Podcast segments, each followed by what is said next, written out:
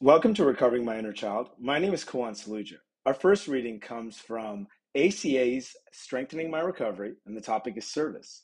Meanwhile, those who are spiritually awake accept 12 step work with an attitude of service rather than sacrifice. By the time we reach this step, we know the difference between being a rescuer and giving service with love. Big Red Book, page 289 you know, I think about Hoffman process and they have you write a daily, or they don't have you write, they suggest a daily writing practice of gratitude and appreciation. And I think that, you know, because otherwise, you know, prior to coming in the rooms, there would have been service out of fear, service out of codependency. And I think, you know, what, you know, steps four and five can remove is the resentments and fears. And underneath that is just love, you know? So back to the reading. Placing the solution and the problem on the walls does not a meeting make. Reading the opening script and closing down the meeting doesn't make a meeting either. What makes the meeting is the spirit. Wow, I like that word rather than intention.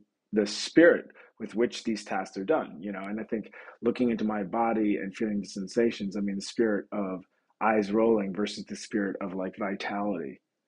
Um, giving service from a space or love, giving service from a space of love in ACA is a spiritually enhancing experience for all involved.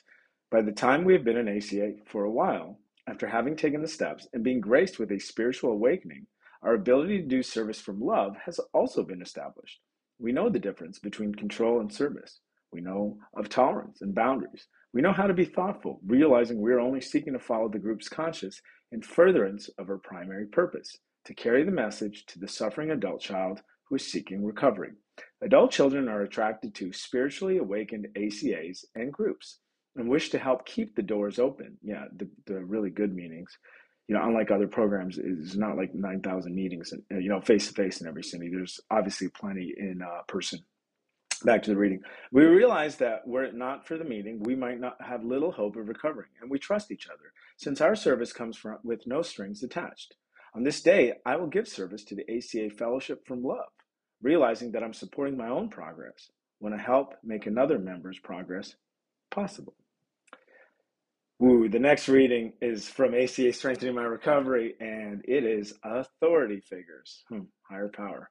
We realize that life today really is different from when we were children without a voice. Big Red Book, page 73. Without a voice, um, you know, an implicit uh, permission to not feel, so to really know what I'm, you know, you know, thinking, you know, thinking, almost thinking my way into feelings rather than, you know, it reminds me of, you know, thinking your way into right action rather than acting your way into right thinking. The second, the latter is easier.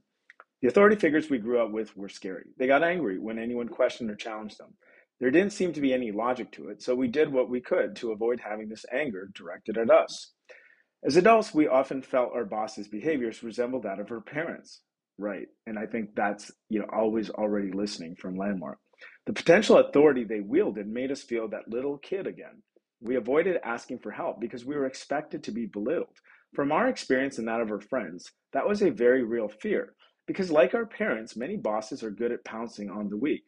Right. So rather than risk confrontation and become because we became adept at figuring things out for ourselves as children, we decided that way was the way to survive at work. It was exhausting. And you know, in a career where there was a lot of, you know, that was already difficult, but a lot of learned helplessness around it, you know, even though my college grades would have proven different, um, it was more than exhausting. It was exhausting with the ex- expectation that one day that would have been found out. And now, you know, just, you know, the first reading about service, giving it from love and appreciation, you know, you know, even if it is just for a paycheck, anything rather than, you know, you know, having this daily battle of talking about authority figures. And as Charles Barkley, the noted philosopher, for Hall of Fame basketball player and inside the NBA, says, Ernie, there is no expert, only God is the expert. Back to the reading. We realized early in recovery that we wanted and needed to find our voice, but the stakes seemed too high to experiment at work. So we role played situations with our fellow travelers. We practiced what we could say or what we might have said. We gradually started to gain self confidence. And when the time was right, we spoke up. The elation we felt when it worked was indescribable. We were becoming who we knew we could be. We were making a difference to ourselves. On this day, I will practice finding my voice with someone in the program I trust.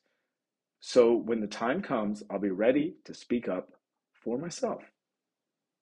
And that concludes today's readings of Recovering My Inner Child. Until next time, this is Kawan Saluja, reminding myself to place my hand on my heart and breathe.